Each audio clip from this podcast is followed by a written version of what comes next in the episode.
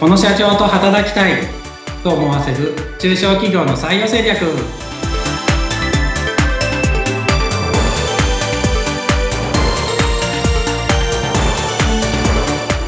えー、皆さんこんにちは。採用定着士で社会保険労務士の梅田と言います。よろしくお願いします。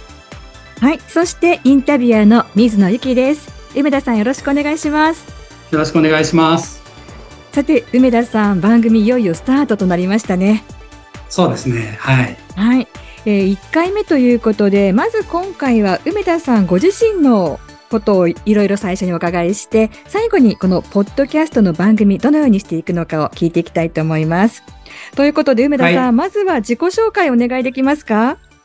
はい。えっと、僕は今、静岡県の静岡市の方で、まあ、社会保険労務士事務所と、あと株式会社テンポイントっていう、えっと、採用とか組織づくりのコンサルの会社をやってます。はい。え今、株式会社テンポイントというコンサルの会社もされているということなんですが、起業されたのはいつぐらいだったんですか、は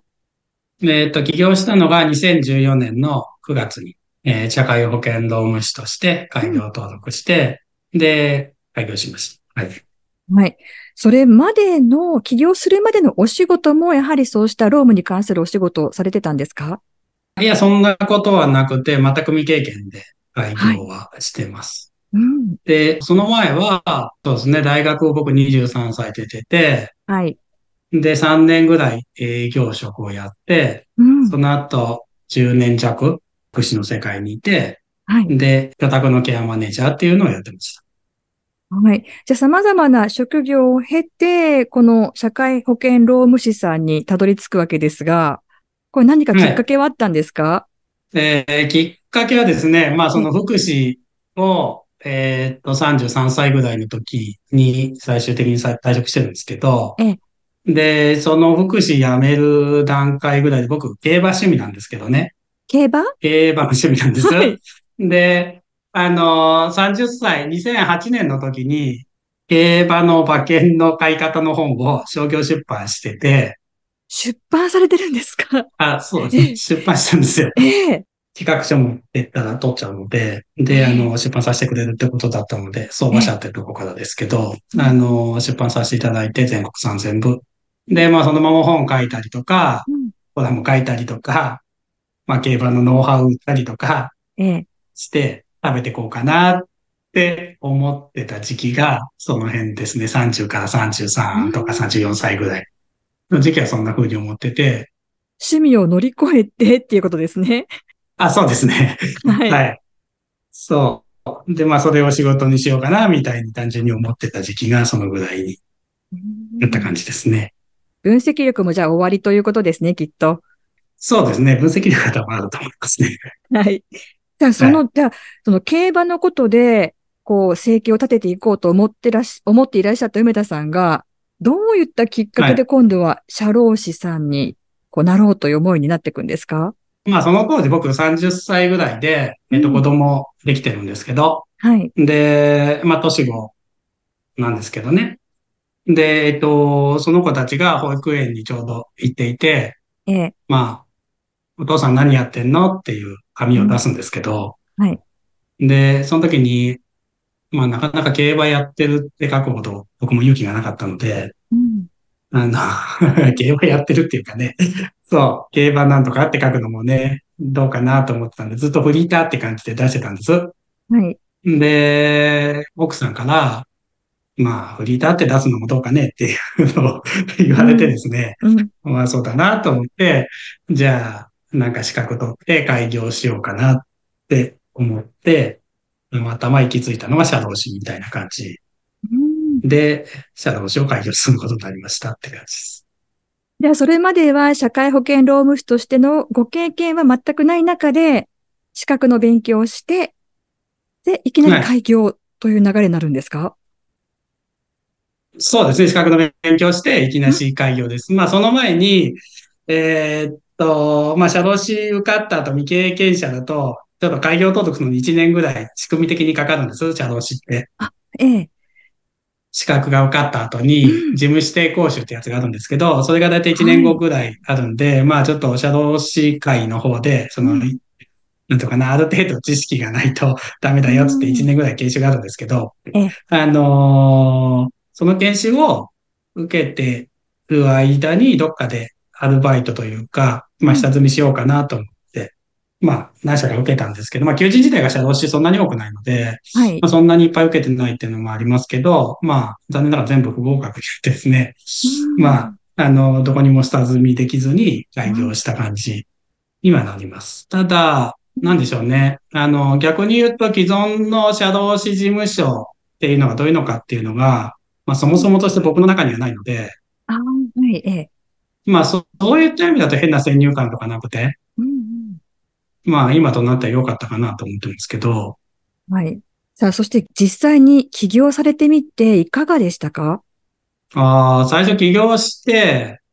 まあ、もともと介護のケアマネージャーをやってたので、うん、そもそもそれ社長ってどこにいるんだろうって思ったんですね。はい、でもそ、そこからなんで、まあ、普通あの、それまでサラリーマンとしては基本的には接してないんですよね。で、まあ今はね、周りに社長って僕の周りにはいっぱいいるので、別にそんなに特段特別なものでもないんですけど、その開業した当時は社長さんってすごく特別なものに感じて、はい、で、まあ本当どこに、まあ法人会とか JC とかいろいろあると思うんですけどね、まあそういうのも全然知らなかったので、僕は。ええ。まあなんか、どこに行ったら社長と会えるのかなっていうのからのスタートでしたね、最初は。で、こう、社長としての歩み出しも、もう手探りでっていったところからスタートされてるんですね。そうですね。本当に手探りですね。業界のことも全然分かってないですし。ええー、ただ、えー、その開業されたのが2014年とおっしゃってたので、もう9年ほど経ってくるわけなんですけれども、はい、やはりこの中で大きなノウハウもたくさんえー、獲得していらっしゃると思いますし、はい、そして、ご自身でもきっと、こう、歩みが、こう、進んでるなっていう思いはあるんじゃないですか？あ、それもちろんありますよ。あの、今、うち、あの、従業員も10人ぐらいいますし、まあ、アルバイト含めですけど、うん、なんでその規模になってくると、やっぱり僕も、いろいろね、責任も出てくるし、うん、最初の頃の緩いのにじゃやっぱいけないのかなっていうのも自分なりに思っておきますし、うん、っていうところで、まあ人間的な成長も当然できてるかなとは思いますね。本当最初の頃、そう、僕顧問取るまでに、まあ、さっき説明したように何もわかんなかったんで、えー、未経験者って社労士って大体9月登録になるんですね。さっき言ったその仕組みがあるんで。それ受けないとダメなんで、はい、9月登録の未経験者ってすごく多いんですけど、うん、あのー、9月に登録したその仲間の中で多分僕一番最後だと思うんですよね、顧問先取ったの。何もわかんないんで。まあ大体みんな一社か二社当てがあって開業してとか、うん、営業力があってとか、何らかのつてがあって開業する子って多分基本そうだと思うんですけど、うん、あの、僕何もないので、うん、そう、一年かかったので、一番最初の顧問先取るまで。はい。なんで、全然、そうですね。なんか、最初大変でしたね、本当に。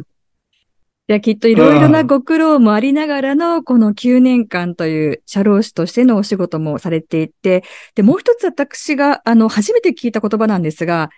採用定着士という、はい、はい、この資格もお持ちなんですが、これもじゃあ社労士になってから取ってらっしゃるんですか？あそうですね。採用定着士3、4年ぐらい前に取ったんですけど、うん、まあ、ただ、なんでしょうね。うんと、まあ、社労士として親しく付き合ってる方から紹介いただいて、まあ、その辺の仲間っちで始めたような感じの資格にはなるので、うん、あの、うん、これ取ったからどうみたいなのはないんですけど、うん、まあ、今のそのノウハウをみんなで、その採用定着士っていう、まあ、なんかグループみたいなのがあるんですけど、はい。まあ、そこの中で、あの、まあ、みんなで情報共有しながら、まあ、切磋琢磨してるような感じですかね。うん。はい。まあ、様々な、じゃあ、この経験を経て、そしてまた新しいね、きっと、あの、道を見つけていこうということで、こうした採用定着士といったグループでのお勉強会みたいなこともされてるっていう。あ、そう、勉強会も、そうですね。勉強会すごくしてますね。はい。まあ、そうしたご経験がたくさんおありで、こう人生にすごくこう彩りがたくさんあるような印象を受ける梅田さんですが、この梅田さんが番組を今日から立ち上げていくということになりました。さあ、どんな番組にしていきましょうか？あ、そうですね。えっと、本当この、なんで採用って時取ったきとかっていうか、やろうと思ったきっかけもそうなんですけど、3、4年ぐらい前から、すごく、その、得意先、顧問先さんから、まあ、採用の相談を受けるようになったんです。で、まあ、もともと本当に社労事業だけをやっていたので、採用のことなのが全然わからなかったんですけど、ただあんまり相談を受けるので、やっぱうちで、ね、うちでできた方がいいなと思って、えー、採用の支援を始めたんですけど、で、なんでしょうね。まあ、初めて見て分かったのが、採用の支援って求人票の書き方とかってもちろん大事なんですけど、はい、あのー、結局中小企業って、大手と比べて、お給料も当然多く出せないですし、労働条件というか休みの日数であるとか、っていうのも、やっぱ大手並みに、大手ってもう120が標準で、まあ多いところだと130、140っていう世界なんで、年間休日が。はい。中小企業でそんな休みを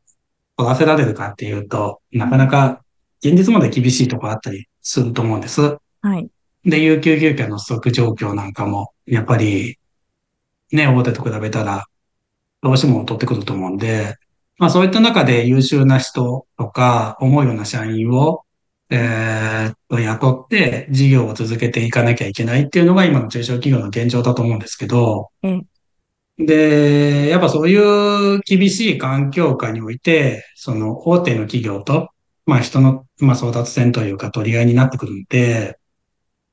まあそこであの、なんでしょうね、中小企業が勝てるところって言ったら、社長の人間力というか、あの、社長の魅力だと思うんです。なので、その社長の魅力をいかにこう、押し出して、で、その社長と一緒に働きたいなって思ってもらって、とか、この社長ってすごいなとか、この社長の夢かな、一緒に叶えたいなとか、っていう共感性を持って人って雇えると、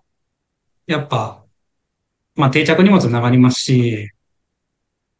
今中小企業として、まあ一番いいやり方なのかなっていうのは、なんか採用支援3、4年やってきて、はい、痛感してるとこですね。はい。はい、なんで、そんなことを情報発信していきたいですね。はい、ということは、えー、今、このお仕事の中で経験をされている事例なんかもたくさんご紹介いただけるといった内容になっていきそうですね。あそうですね、その辺はたくさんあるので、はい、いろいろ聞いていただければと思います。はい。ということで、次回からいよいよ具体的にいろいろなお話を伺っていこうと思っていますので、梅田さん、また次回からもよろしくお願いします。はい。よろしくお願いします。